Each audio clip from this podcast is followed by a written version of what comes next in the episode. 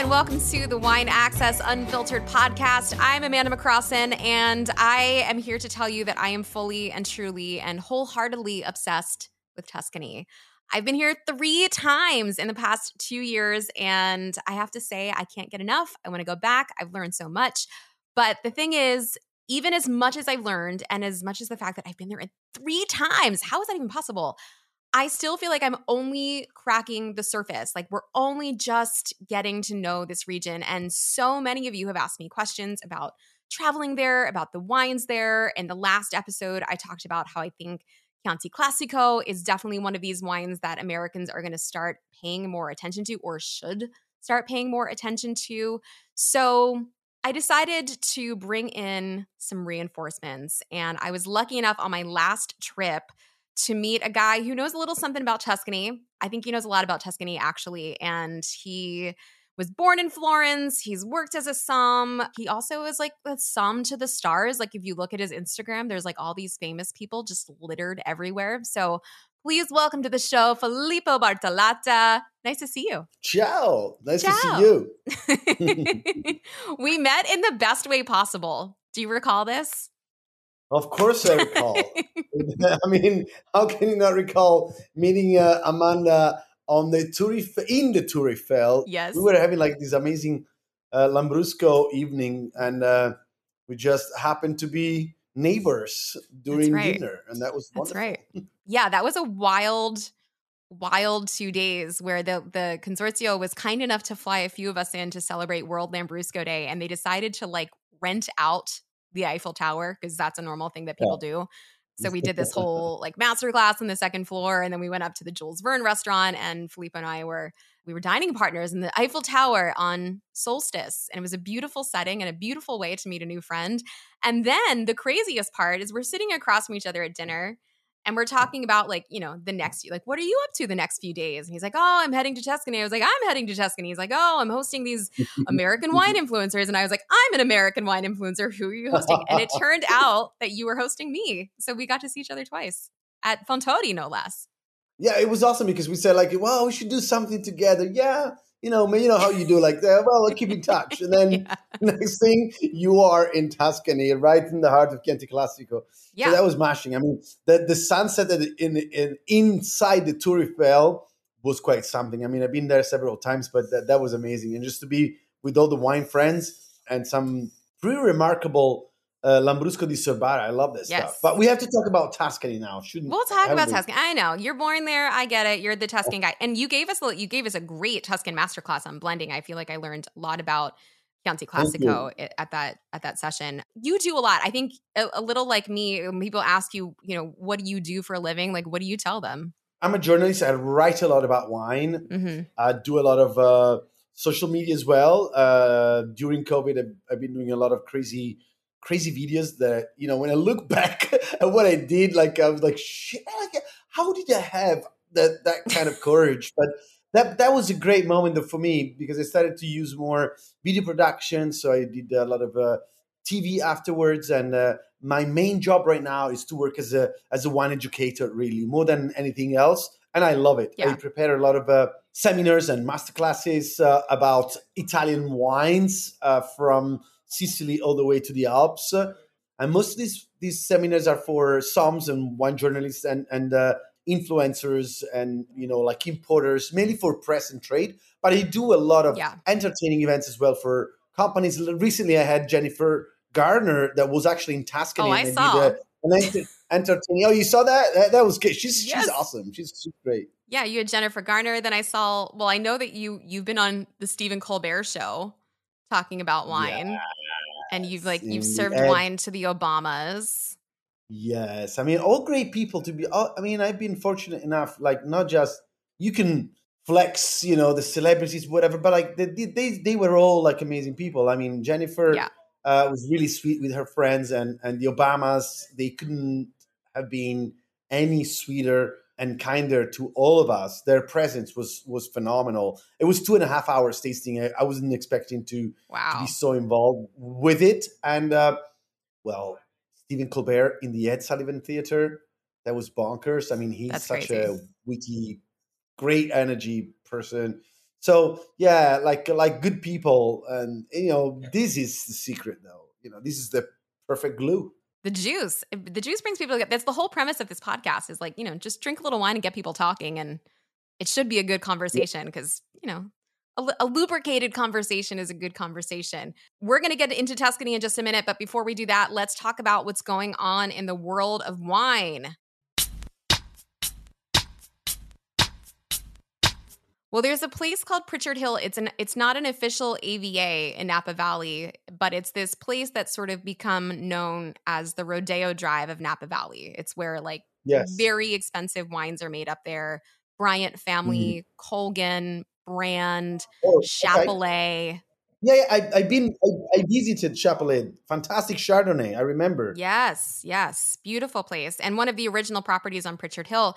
So much so that they're the only ones that can actually have the name Pritchard Hill on their label. They've trademarked and, and copyrighted it. Yeah. So you won't see it on a label, but there's one property in particular in Pritchard Hill that after years of being in the market, I'm talking like this first was reported that it was for sale in 2015 for a whopping $50 million, someone finally, finally just bought. It's 128 acres, 42 of which are planted. I know the price went up another $5 million in 2019. So oh, wow. let's extrapolate from there in 2023 and we can kind of, you know, figure out maybe what that price was. But it finally sold to a former petroleum industry executive Brian Wise, yeah. who now owns about 2,000 acres, I think in Napa Valley, but he just bought this property. And uh, I'm very curious about what they're going to do. But my question to you is like, yep. you know, are you seeing sales like this in Tuscany, like of this magnitude, or like that's just not a thing? Oh, yeah, yeah. Like uh, I can think already about uh, like a winery, three wineries that were purchased recently, like uh, yeah. for bonkers money uh, some of which actually we don't really know how much, but we talk. You know, one was uh, Biondi Santi. Oh, true. The other one, uh, the famous, uh, you know, the producer, the, the inventor of Brunello di Montalcino. That's uh, right. the other one was Isole Olena, which was sold mm-hmm. for millions, tens of millions of euros. Mainly, it's like Brunello di Montalcino and Chianti Classico are the two top-notch uh, appellations, and that's where you have not only smashing uh, vineyard site, but also what brings the price up is the uh, real estate. You know, we're talking about uh, areas where you can uh, come across a cellar, and next to the cellar you have an 11th century original castle right. with frescoes. Uh, of you know the 15th century, so so that kind of uh, transactions are happening, and as a matter of fact, the, the last six seven years we saw a lot of that going on.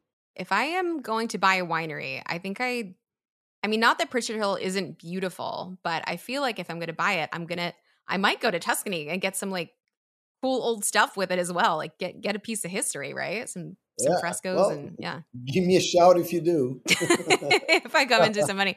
One thing that is happening in Napa Valley that maybe isn't happening in Tuscany as much is the price of wine is continuing to go up. So it was just reported that bottles of Napa Valley wine are up $17 a bottle over last year to make the average price of a Napa Valley wine $108 a bottle. The tasting fees are also on the rise. Again, Whoa. another thing that you're not seeing as much in Tuscany. Our tasting fees here in Napa Valley are now 35% higher than they were last year. You can take a wild guess as to what the average price of a tasting a tasting fee is in Napa right now. 50 bucks. $30 higher than that. $81 is the average price of a tasting in Napa Whoa. for one person. And I want to point out, you know, one of the things that I loved so much in Tuscany is like, it's so perfect, right? You go there and like you taste wine, but a lot of these places are also offering like culinary experiences with their tasting. So like usually they do, yeah. Exactly. Here in Napa, that's all, you're just getting the wine. So it's it's really hard to do food here in Napa because of the county restrictions. I mean, not to like shit on Napa because I live here and I, I love it here, but like $81 to go and taste wine is a lot of money. And when you consider people are coming here for like, you know, five days, six days, whatever, and they're usually doing two to three tastings a day, that adds up. And that's not even including the wine that they're purchasing, the hotels that they're staying at, the dinners that they're going to. So things are getting wildly expensive in Napa. And by contrast, interestingly, because I know everybody likes to kind of lump them together, Sonoma, by contrast, is about half the price. So $57 is the average price of a bottle of Sonoma wine. $38 is the average price of a tasting there. I drove to Sonoma from San Francisco. It was fantastic on the mm. one. Uh, the 101. Yeah, but in Tuscany, yeah. you know, it's happening. So you have a, some of the small family-run businesses. There are sometimes they don't even charge for for the the tasting. But like if you go to the famous wineries in Bolgheri, like the you know like the big brands, mm-hmm. you can go in with the hundred bucks as well. You know, on average, you can go anything between fifteen to fifty euros. Then, of course, if you go for vertical tastings or things like that, that you go higher. Yeah. But usually, people will include uh, maybe uh, some charcuterie, some little cheese, and and some crostini. You know, because it would be rude not to, right? yeah, Italians don't seldom they, they would have a glass of wine without any food. So it's kind of like part of the culture. Yeah. It's like a healthy habit, I guess. You know, you coat your stomach and everything, you just get less hammered. Uh, you know, like uh, yeah. and uh, and it's it, it is it is uh, habits. You know, people usually uh, have their wines with the aperitivo and so little nibbles, and uh, and that's uh, it just makes it uh, more convivial that was one of the things that made me fall in love with Tuscany is just this idea like how intertwined food and wine is. It's amazing. I mean, it's something we really don't do enough of here in the US that the Italians have been doing for centuries. So I you know, I think if we're going to increase our tasting room prices, like we got to find a way to work food in. One thing that you may you probably know because you're so uh, entangled with the Tuscan wine scene, it looks like Ornellaia is going to be uh, replacing their winemaker Olga Fusari. Fusari She's been the winemaker for the past 10 years at Ornellaia. She's leaving and going to Ruffino. Have you heard this? Oh yeah, yeah. I know them very well. I every year I I've been doing for the past three years the world launch of the new Ornellaia mm. vintage. Oh. Actually, Axel Heinz used to be the main winemaker, and he left quite, you know, taking everyone aback uh, a few months ago. And afterwards, just that was a week ago, ten days ago, Olga uh, left as well. So mm. that comes a little bit. Uh, it's kind of a surprise. Like every we've been hearing this news with without any warning, and uh, there's going to be some reshuffling going on there. Mm. Uh, the Frescobaldi family is the owner of the company, so they're they're long established family. We'll need to get to know more. I haven't been back in the winery since uh, Axel and Olga left, but now I'm even more curious. I should be going doing some tasting about the whole region, the, the wines of Bolgheri, uh, in a month. Two back to back sort of sudden departures. Does that signal anything? I was a bit. I was a bit surprised. I mean, I'm sure the Frescobaldi is like uh, they've been making wine for 800 years or something, yeah. so they, they, they know the craft and everything. It's just been yeah. a little surprising how they handled it with mm. regards to the fact that you know Ornellaia and Masseto are blue chips in the wine right. world, not in the Italian wine scene. You know, those two wines are always in the in the Liv-ex in London. You know, like we're talking about, uh, you know, hundreds and hundreds of euros. Uh, you know, Masseto goes towards the thousand. Yeah. So it was surprised. I was surprised how how I was thinking about how this transaction wasn't managed maybe mm. uh, more smoothly. I would say. Yeah, and I will say they they sort of swept the news under the rug like from a PR standpoint. This was news I had to dig for. Like it wasn't on the front page of anything. Nobody was really talking about it. I I literally saw it. I think this article is in the Bulgari Italian news. Like it it really did not leave Italy and it did it did not make it over here. I wrote a piece on uh, on the drinks business the day after after it happened, mm. but it was uh, every you know everyone was shocked i mean i it took me 24 hours before i decided to release the news because it was pretty bonkers. And i i, I called the marchese uh, lamberto frescobaldi to uh, have his take on it axel. I didn't get much to be honest mm. from them with regards you know frescobaldi said of course this is uh, this was something planned and uh, you know our the team is a big team is a large team so well and as you said i mean these are these this is a blue chip winery right? So the show definitely goes on. It's not like anybody is terribly worried when a winemaker leaves a first growth bordeaux or even a napa valley you know we're not terribly concerned when yeah. there is a shuffle. Yeah. For those of you who are part of the Wine Access Unfiltered podcast wine club, this is your moment to grab that 2017 Cantina di Montalcino. This is a Brunello di Montalcino. So, of course, we'll be talking about all things Sangiovese. Filippo already hinted at the fact that uh, one of the OG producers, Biondi Santi, is in Montalcino. So we're going to be talking about that region along with Chianti Classico, Montepulciano, maybe some Bolgheri. Who knows? It's going to be a fun conversation.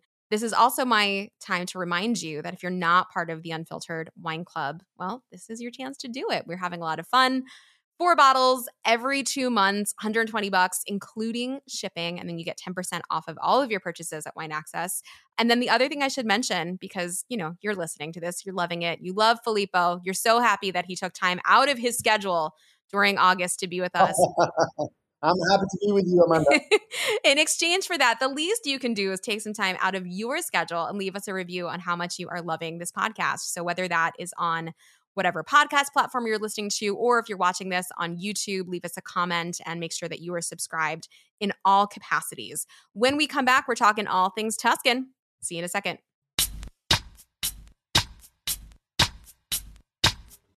All right, Filippo, we are back. You are my Tuscan wine expert. Uh, three times in Tuscany does not make an expert for me, but for you, it certainly does. And you know this region inside and out. It's a beloved region. Is it safe to assume that it's your favorite? Well, you know, I was born there, so I'm. Eh, it's my home. It's my home, and it's a beautiful home. Tuscany is a region with a, an incredible uh, preservation of the landscape. There is an integrity of, of it. Like uh, when you travel from Florence to Siena across Chianti Classico, it's just like being a Leonardo da Vinci painting. If you get rid of the light poles and the asphalt road, you are really back in the 1500s. So, and that doesn't happen everywhere. I mean, I, I love my country. I love Italy. Uh, from Sicily to the Alps, I travel every week. I'm, I'm in a different region. But that one thing that makes Tuscany special is the fact that you are in a situation where landscape is really been uh, incredibly preserved, and as well as uh, real estate. So even when you go to wineries, these winemakers, whether the, there's been a purchase or something, they're actually taking care of everything. And you have this feeling that is not just uh, business. There is a lot of good business but it's also about how people care for the future you know like they're just guardians of something that sooner or later is going to be passed on to the next generation. And i think that's uh, that people in tuscany have got this sense of something that is yours but not entirely yours you know? And i think in the long run it's paying back.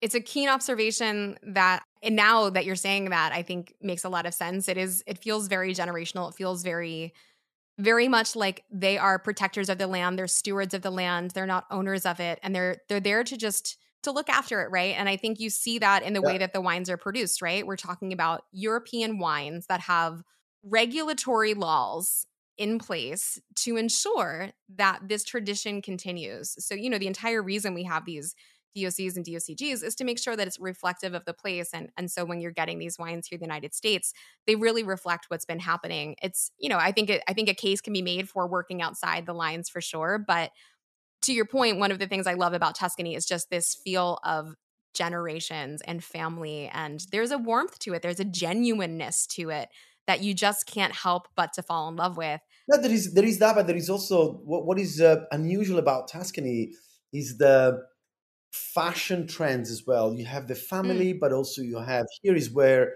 it's the headquarter of uh, Gucci, Prada. Mm. Do you know what I'm saying? I mean, Ferragamo. So yeah, Tuscany is it's pretty unique. I mean, uh, it's a it's a place where you can you can be feeling totally in the middle of uh, preserved nature, but all of a sudden you are where everything happens, mm. and, and that's that's quite quite the thing. And the wine scene is very contemporary. Mm-hmm. Uh, so if you take a region like Chianti Classico, you get a lot of winemakers that are super tuned in with what, what's happening, and so it's great to be here.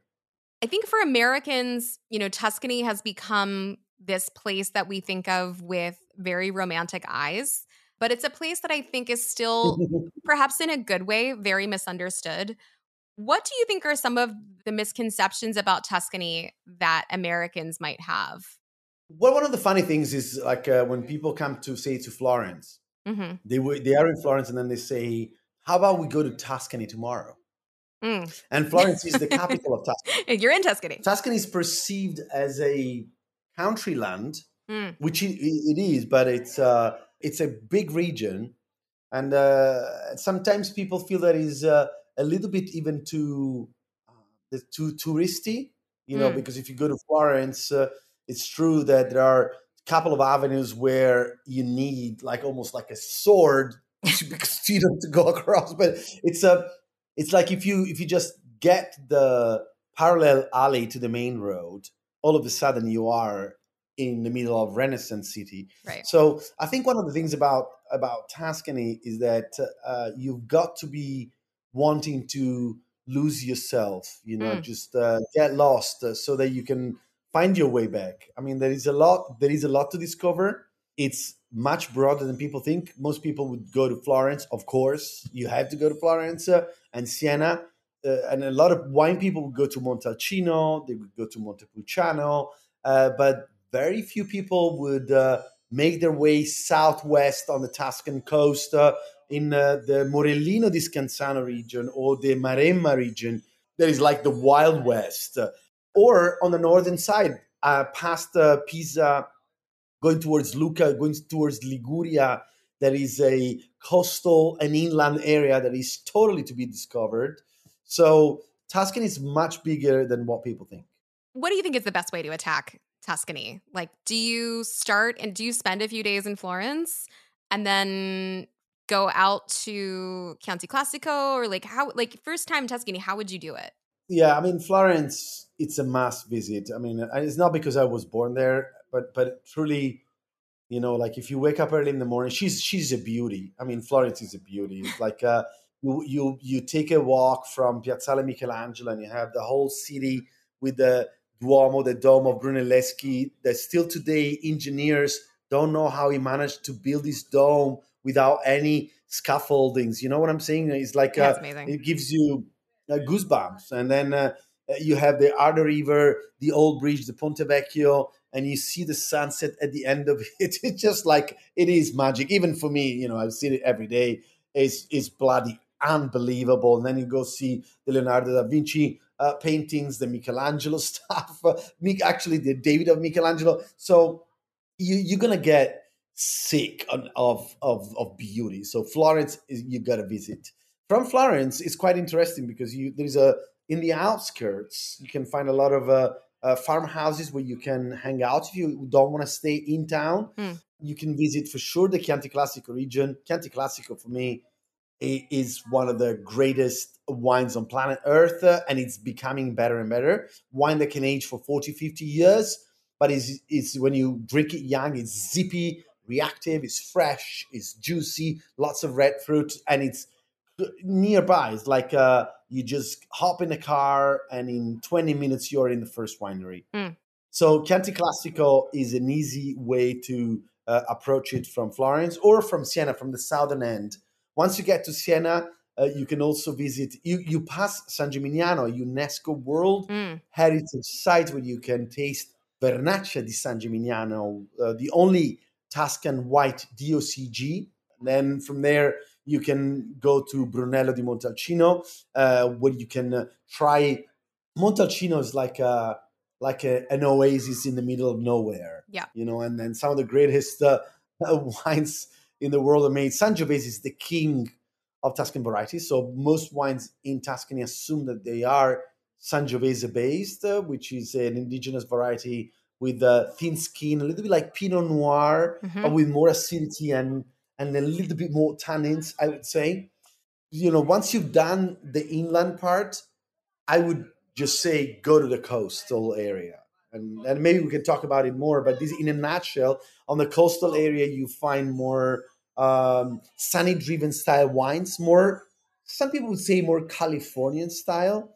Uh, you come across to more Bordeaux blends. Uh, the famous Sassicaia and Ornellaia are produced there. So uh, you you come across wines maybe with a little bit more uh, muscularity, bigger, bolder style wines, but also when you go more southern on the southern part of the coast, uh, then you can meet some like Morellino di Scansano, which is uh, juicier, simpler, more ready to drink kind of a Sangiovese. I just did another podcast with Laura Coffer and Eduardo on smart buys from iconic regions. And one of Eduardo's recommendations, because he was in Tuscany out on the coast, one of his recommendations was Morellino di, di Scansano for being a little bit more affordable, but still having that sort of, you know, that it's Bolgheri, right? So it still has that you know that super tuscan kind of feel but for a fraction of the price i'm so glad that you you feel that way about chianti classico although i can't say i'm not surprised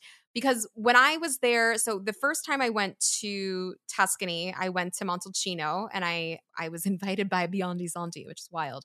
Then we went out to Chianti Classico and we went to a couple, pro- couple properties and I was really blown away by what I tasted. And then my, both of my subsequent visits I've tasted in Chianti Classico. And this last trip was really focused on the region of Chianti Classico. And my takeaway from it was that the wines were so good across the board yeah. even you know at the entry level and it just seems to me like every time i go back and every time i try chianti classico again the wines just keep getting better and better and better and it's a wine that i think that we're sleeping on a little bit here in the us that i think we can still get for really affordable price and super super high quality so chianti classico has got uh, 7000 hectares only which is roughly like 20 18000 acres altogether That's 350 winemakers, and they're all family-run businesses. They've been making some of these.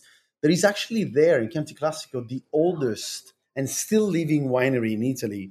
They started off in 11, 1141. Wow. 1141. But that's, you know, the, the old history. What is good about Chianti Classico for me today is the fact that the winemakers are worldly. They've been traveling a lot and they always have been uh, uh, making wines with Chianti Classico produced with Sangiovese, and they're true vigneron. That's I think what makes a difference is the true vigneron. One of the biggest biggest uh, issues with Chianti Classico, one of the reasons why maybe in the U.S. and actually all over the world there's uh, some difficulties is because of the word Chianti. Mm.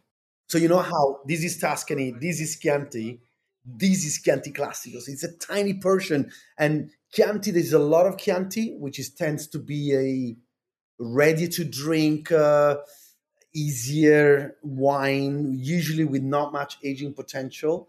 Chianti Classico is where everything began, right? So mm. uh, Chianti Classico uh, has got like uh, the the annata level, which is like a usually very young style wine, like the latest vintage would be last year, and it tends to be with a lot of uh, sour cherries, uh, very light bodied uh, uh, with a lot of refreshing acidity. The Riserva tends to be a little bit bolder. And then you have the Gran Selezione, which is a Chianti Classico with more ambitions. Usually is uh, the wine must come, uh, the grapes must come from uh, the owner's vineyards only. And it has to mm-hmm. age for 30 months. Expectations is to find something with a little bit more shoulders, more body, more character as well. Uh, the great thing about Chianti Classico is also the aging potential and food friendly like no others. The other thing that I discovered was at least in the Gran Selezione category, we're going to start seeing the UGA labelings. So you're going to start seeing like the Panzano, Radda, yeah. Greve. So there, I think the quality is even continuing to improve even beyond what we've seen in the last, you know, few decades. I think for Americans, when we, to your point about Chianti, one of the things that we think about are, you know, Chianti and the fiascas, right? We think of those straw baskets, you know, on our little trattoria, not even trattorias, but you know, our Italian restaurants here in the States. And there is a distinction between what we're talking about, Chianti Classico versus straw basket. Very, very different wines. I mean, massive, completely massive. different category, even. Yeah. In terms of uh, what you would eat with Chianti Classico, I mean, you go to Italy and you go to Tuscany and you sit down at a restaurant, and pretty much everything on the menu works with Chianti Classico. But what are some of your favorites? You know, if you're a meat eater, bistecca alla Fiorentina is smashing. Yeah. So, like a T bone steak, like this big, and you know, only seven minutes and seven minutes on the side, uh, juicy. Uh, if you don't eat meat, uh, I actually don't eat much meat, to be honest. But the great thing about Chianti Classico is that the zippy acidity of the wine is just perfect with a lot of uh, uh, say something about uh, a parmigiana, you know, mm. mozzarella, aubergine, tomato, mozzarella, aubergine, tomato, and then maybe like some smoked tomato cheese on top. That would be perfect. Yeah. Uh, what else is good with it? Uh, you know, like uh, uh, some dry cheese always works well mm-hmm. with Chianti Classico. Mm-hmm. Even when you go on the Annata, the the, the, the more recent vintages, I uh, don't mind it with fish, with some uh, mm. tomato fish soups is actually really good. Did you pop into the the lunch we did at Dario Cecchini's place in Panzano? Of course, of course. I wasn't yeah. gonna miss that I for thought... uh, the world. I did not know what I was walking into, and that was that ended up being like one of my favorite meals in maybe one of my favorite meals ever. But one thing I wanted to ask you was like, you know, there is obviously a lot of American tourists. He's Dario Cecchini is very, very popular and famous, but is it seen as a touristy place, or is it a place that like you know, as a local, you actually enjoy going. When you have a character like Dario, that is, you know, yeah, bigger than life. You know, he he would sing. Uh, he would just grab the steaks from the fire and and and he would go like to beef or not to beef. You know, that kind of guy. It's just like uh, so, some people don't like that theater, mm-hmm. but the quality, the Dario selects, you know, the is just phenomenal. So there's a lot of people from Florence that just go there on purpose. Yeah, and I'm one of them. Yeah, I thought it was fun. the The meat was fantastic. For those who are, have no idea what we're talking about, just just Google Dario Cecchini, and you'll. There's actually a great Netflix chef's table on him, but it's this restaurant uh, that lives above his butcher shop, and it's it's nothing fancy. It's you know basically one long communal table. You'll be sitting there, very laid back, very laid back, very laid back. Yes. And and very simple. There's wine on the table and it's just, you know, meat that comes around. You know, every every five ten minutes there's a new cut of meat. So you won't leave hungry. But it was one of my favorite experiences. You know, that restaurant is in, in Panzano, uh, which is a, a, very sweet little town. We stayed in Radda. We also went down to Greve. If you're going to Chianti Classico, where do you think is a good should you stay in one of the towns? Should, where do, where would you stay? A lot of uh, Americans love to do their family reunions and they usually rent a whole villa, maybe like for yeah. for with the, the you can find you know villas up to 14 rooms with ensuite bathrooms and everything, swimming pool and all that. I mean, it's, it's smashing. Or you can go into to have a more of a local experience. You can book mm-hmm. bed and breakfast in uh, any town, any town from Florence to Siena you're going to encounter at least 11 towns like the UGA. So you have San Casciano on the northern side, closer to Florence, uh, where it's very pretty. You have uh, uh, Barberino Tavarnelle, which is also very pretty. And then you get down all the way down to Siena, Gaiole, uh, Radda, Castellina in Chianti, Panzano, Greve. I mean, any of these towns is a very molto pittoresco kind of town yeah. where you can have a lot of fun. Yeah. Wake up in the morning and go for to buy your newspaper and just get your Italian breakfast and see people around. There's gonna be market street markets uh, in in all these little town uh, towns. So I think that's uh, that's an experience I would recommend. I can't imagine there's any wrong ways to experience Chianti Classico. yeah, like it's very safe as well. It's it's it's it's lovely yeah. anywhere you go. I think it's just really a function of like what kind of experience you want to have. Because to your point, you can rent big villas, there's hotels, there's agriturismos, there's bed and breakfasts. There's a lot of different ways to experience, and I, I they're all really beautiful. Like I don't think you're going to be lacking for uh, for scenery. It's just a function of like where do you want to where do you want to yeah. visit, what do you want to do, what are your primary objectives on the trip? And if it's just to relax well then you know take that into consideration because a lot of the places that we went to um, on this last visit actually had you know accommodations on property and restaurants on properties so it was yeah. it was nice to be at a place that did so so so much. You know i think one thing that i'll do for those of you who are listening i will I'll put together a list of all the places that I stayed that will I'll put on our Instagram if you're following us there and then I'll put it in, in the description as well we talked a lot about Chianti Classico. I've got Brunello di Montalcino in my glass, which, as you said, you know, a very different expression of Sangiovese. This is uh, Sangiovese Grosso, which was originated, as as we talked about earlier, by Biondi Santi many, many years ago. Montalcino is a really, really cool place, though is significantly smaller than Chianti Classico. is this a place that you'd spend like one or two days in, or do you think there's more to do in Montalcino than than just that? If you're a wine lover, there is so many wineries to visit. Uh, there is 250 altogether. Uh, Montalcino is uh, on a hilltop. It's very cool even during summer because it's uh, it's quite high. You are in the middle of the countryside, so you must either love wine or if you like, uh, you know, bicycle, you can just uh, browse around. You can uh, go to the sea from Montalcino in one and a half hours. You can uh, deep in the water. Mm. It's it's more remote. You don't have big cities near it, so it's just a, uh, yeah. the Tuscan experience that you're gonna have is way gonna be way more countryside than you would have in Chianti Classico. But it's beautiful. Yeah. I mean, if you go there in October, November, you're gonna come across white truffles. Uh, you can do a truffle hunt, which is very nice. So uh, more remote. Maybe if you like uh, your hardcore shopping, uh, two three days in Montalcino will be enough because you won't find uh, you'll find more artisan kind of shops and uh, yeah. not the big firms like you would find in Florence or Siena. We stayed in Montalcino, and like I said, we went to go visit Biondi Santi.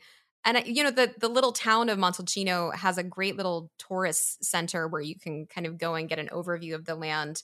The wines do tend to be more expensive in Montalcino. The Brunello di yeah. Montalcinos tend to be more expensive just across the board, particularly because of of how they're made. And you know, obviously, it's a smaller place, so there's less land, so supply and demand. This one that we're drinking today is actually this is a, a co-op basically. So this is a, a cooperative of, of vintners that make this wine from a few different places. But I really love it. You know, the thing with the the Brunellos that I find, and I don't know if I think that you probably feel this as well, these wines just take so long. You know, in the way that Chianti Classico can be can be ready to drink very young. Brunello di Montalcino, you know, while delicious young, you know, this is a 2017 it's still a baby. And I open I've had this sitting in my glass now for over an hour and it's still just starting to open. It's the kind of wine that you can kind of if you're going to drink it young, you can drink over the course of a few days and still have it be really delicious and continue to open open open open. Have you found that to be the case with Brunellos or am I just crazy? Brunello di Montalcino is a wine uh, with more ambition, of course. I mean, it's it spends five years by law in the cellar, so it tends to have a bigger structure uh, in general. The great thing about Montalcino, though, is just that you have that Mediterranean herbs, uh, ripe red fruits, but also so you have at once both the structure and sometimes a little bit of the austerity you talk about, but also the sweet fruit. Mm. Uh, then it depends also on the winemakers. You know, like different winemakers would make wines differently. Yeah. On the vintages, right now, uh, the 17 vintage is out in the market and it's been a very hot vintage. The wines tend to have uh, quite a lot of uh, big structure, tannins, a lot of generosity. The 2018 uh, uh, vintage has been a little bit lighter style vintage, more fresher style vintage. And in November, so in a few months, we'll be tasting the Imprimer Brunello di Montalcino 2019, mm. which will be in the market in 2024. Ambition's a really good word for this wine. It's big, but it you know it still has a there's a there's a restraint, there's a class to this wine. I think if you're sitting with this at home, all of the things that we had just talked about that work with Chianti Classico really work with Montalcino, Brunello di Montalcino as well. But you can you can amp it up. I mean, you can go full on like steak with this wine. I mean, you can you can treat it almost like a Napa cab. The biggest difference is this is this has way more acidity yeah. than a Napa cab's going to have, which makes it a lot more parable. Usually there is less uh, new oak in, Mon- in Montalcino. Yeah. The tradition with Biondi Santi is to have the the massive. Uh, it's called Slavonian oak, which is like an Eastern European oak, uh, which tend to be non-intrusive when it comes to. It's not toasted, uh, so usually Brunello di Montalcino is produced with the bigger barrels. There are some uh, modern, you know, you would say style Brunello mm-hmm. uh, that might have a little bit of more oak, and that's when you might come across to some of the the wines tend to have a little bit of more of that astringency and extractiveness, uh, uh, which maybe is the reason why you, you should wait a little longer. But in general, things are changing. Brunello di Montalcino tends to be uh, quite. Sangiovese is always transparent. You can always read your tasting notes through the wine. Yeah. And that's one of the things about Sangiovese that you always need to keep in mind. Sangiovese is a grape that I didn't understand until I went to Tuscany and started tasting it there. And I think even if you're tasting it at home and you, you've never been to Tuscany, you're like, I like this, it's okay. I encourage you to like to book a trip to this region because I think you'll really start to appreciate it and not only appreciate it but fall in love with it. Oh yeah. Growing up there, you know, I, I, I assume it's easy to fall in love, but I think growing up here, where we have you know slightly different palate, we eat different things, we don't understand things in the way that someone who grew up there maybe would. This is where traveling to the region is so important We've talked about where to stay, where to go. You mentioned something that I have done before and I love doing and I will continue to recommend doing. And I think you actually maybe have some good recommendations for this, which is doing classes while you're there. So, truffle hunting, cooking classes. I mean, there's a lot that you can do in Tuscany. And it's not like, I mean, it is a touristy thing to do, but I think you should definitely do it. I, I had so much fun doing that on, on all of our trips. But anything that you would direct people to do in that way? I mean, you have so much going on right now. I mean, everywhere you go, you can learn how to make pasta, and that's it's such a simple thing to do, but also so uplifting. Wherever you go in, whether you go in a farmhouse or in the cities, you're gonna have opportunity. I mean, I have a school. It's called Mama Florence, and it's a cooking school that I've uh, founded together with uh, my partner a few years ago, and and you can have every day there is an experience that you can do. Tuscany can really be done on a multitude of price points. You know, your restaurants are not crazy expensive in the way that we see them here in California. So, you know, just keep that in mind for budgeting purposes. Like always look up to the menus, but even your simplest trattorias are so delicious and they can be very, very inexpensive. And of course, if you go to a three Michelin starred restaurant, it's going to be expensive. But yeah. don't be wary of a place if it looks really inexpensive because a lot of places just are above all in the in the less known regions. Yes, yeah, and like you know, we had we had dinner at um in Lamole. I think it was like Ristorante de, de Lamole, and it was wonderful and and had beautiful views of Tuscany, and was like you know the only restaurant that really exists in Lamole. And There's only one place. Was, yeah, there was only one place in Lamole. yeah, and it was great, and it was not crazy expensive, and had beautiful views. Um, it wasn't Michelin star, but the food was wonderful. Um, so it's it's kind of hard to go wrong, right? I can see that it's getting dark there. So I'm gonna I'm gonna let you go back to your to your European holiday. Where should I, I direct people to follow you on Instagram? Yes, Instagram is good. Um, it's my name, so Filippo with a dot in Filippo dot Bartolotta. But I mean, you you can you can do the link. That's the be- best way. I'm gonna put up a, a new website coming in September where you can follow some of my journeys and trips that I do while I am in in Italy, and um, every once in a while I'm over in in the USA. So maybe we can uh, we can organize a tasting together, Amanda. Yes, let's bring Tuscany and California together, two of our favorite places. Once again, we have the 2017 Cantina di Montalcino, Brunello di Montalcino. If you're not part of the Wine Access Unfiltered Wine Club, this is your moment to get on it, subscribe. We've got a new shipment coming out very, very soon. So uh, thank you so much for listening. It's always a pleasure to see you, and I hope to see you again. I'll be in Italy pretty soon, so maybe we'll link up in Italy in November when I'm there in Verona. So cheers to you. Enjoy the rest of your holiday, and cheers to all of you out there listening. Bye. Cheers. Ciao, Amanda.